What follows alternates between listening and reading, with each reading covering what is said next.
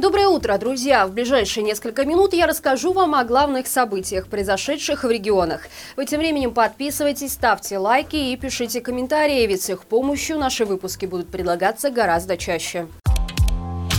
В Гомеле производятся противотанковые зубы дракона, известные благодаря распиаренной Евгением Пригожиным так называемой линии Вагнера в Украине. С декабря 2022 года гомельчане замечают перевозку бетонных пирамид. По информации телеграм-канала «Матолько помоги», везут их с территории Гомельского завода железобетонных изделий. Причем это не единственное место, где производят такие противотанковые укрепления для россиян. Журналистам «Флагшток» удалось найти объявление о продаже зубов дракона на российском сервисе бетонные пирамиды, произведенные в Гомеле, предлагает некое частное лицо. Адрес и название производства не озвучивается, но неизвестный продавец готов выпускать их до 100 изделий в сутки. По фотографиям объявления можно определить, что производство зубов находится в промзоне по улице Барыкина, а это площади Гомельского завода торгового оборудования. Само предприятие не занимается производством бетонных изделий. Последнее время оно живет за счет того, что сдает в аренду и продает свою многочисленную недвижимость. Из открытых источников известно только об одной организации, которая занималась бетонными изделиями и была зарегистрирована по адресу завода. Это частная фирма «Бетонстрой Снаб». Но с ноября 2022 года она находится в стадии ликвидации. Как бы то ни было, кому война, а кому и мать родная. Протяженность различного рода заборов и инженерных заграждений вокруг Беларуси достигла 980 километров, а это почти треть всего периметра страны. На границе с Польшей Госпогранкомитет насчитал 202 километра заграждений, с Литвой 553, с Латвией 86 и с Украиной 141 километр. В отчете говорится и о том, что Украина разместила на приграничной территории минные поля.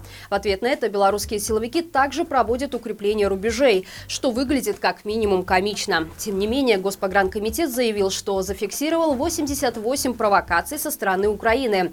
И это стало поводом для укрепления 19 участков границы. Напомним, ранее белорусские силовики жаловались, что украинские коллеги показывают им угрожающие неприличные жесты и не хотят идти на сотрудничество. Ранимость людей в погонах для нашей страны уже стала привычной, но призывы к нормализации сотрудничества удивляют. К слову, на днях нелегитимный выслушал очередной доклад о мигрантах из Азии, которые которые бегут через Беларусь в Европу. Если вкратце, то их поток уменьшился, но не прекратился, а значит заборы на границе стоят не зря.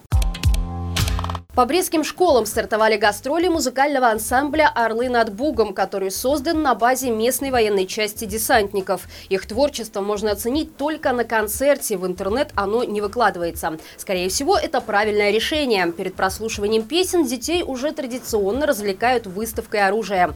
В школе номер 30, например, помимо всего прочего, выступили еще и подполковник Вадим Руть, который несколько десятков минут усыплял школьников перечислением положительных сторон службы в армии и в важности задач, которые ежедневно решают бойцы подразделения. Речь, видимо, идет об оттачивании умения собирать из своих тел пирамидку, которую уже можно считать визитной карточкой белорусских спецподразделений. Тем временем стало известно, что Министерство обороны и здравоохранения подготовили законопроект, который убирает многие требования к состоянию здоровья призывников. Якобы люди массово просили это сделать, так как всю жизнь мечтали служить в армии, но не могли попасть по состоянию здоровья. Так вот, теперь откосить от армии будет намного сложнее. К сожалению, пока перечень изменений не опубликован.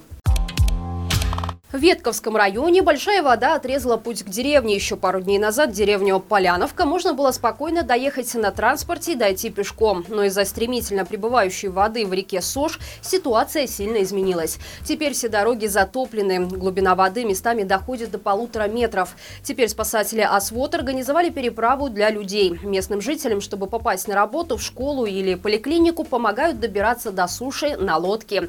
К слову, на острове также оказалось и соседнее из деревни деревней Садовое товарищество «Солнечная поляна». Здесь также организована лодочная переправа. В целом, по стране ранний выход рек из берегов уже принес немало неудобств и даже разрушений. На днях, например, сообщалось, что паводок испортил набережную в Могилеве, а в Орше были повреждены кабинки для переодевания на пляже. И это все на сегодня. Напоминаем, что мы есть в App Store и Google Play, где читать новости можно безопасно, даже без необходимости устанавливать VPN. Не забывайте также поставить лайк этому видео, обязательно пишите комментарии. Любая ваша активность помогает продвинуть этот ролик в топ YouTube. Мы также будем благодарны вам за репосты. Хорошего всем дня и живи Беларусь!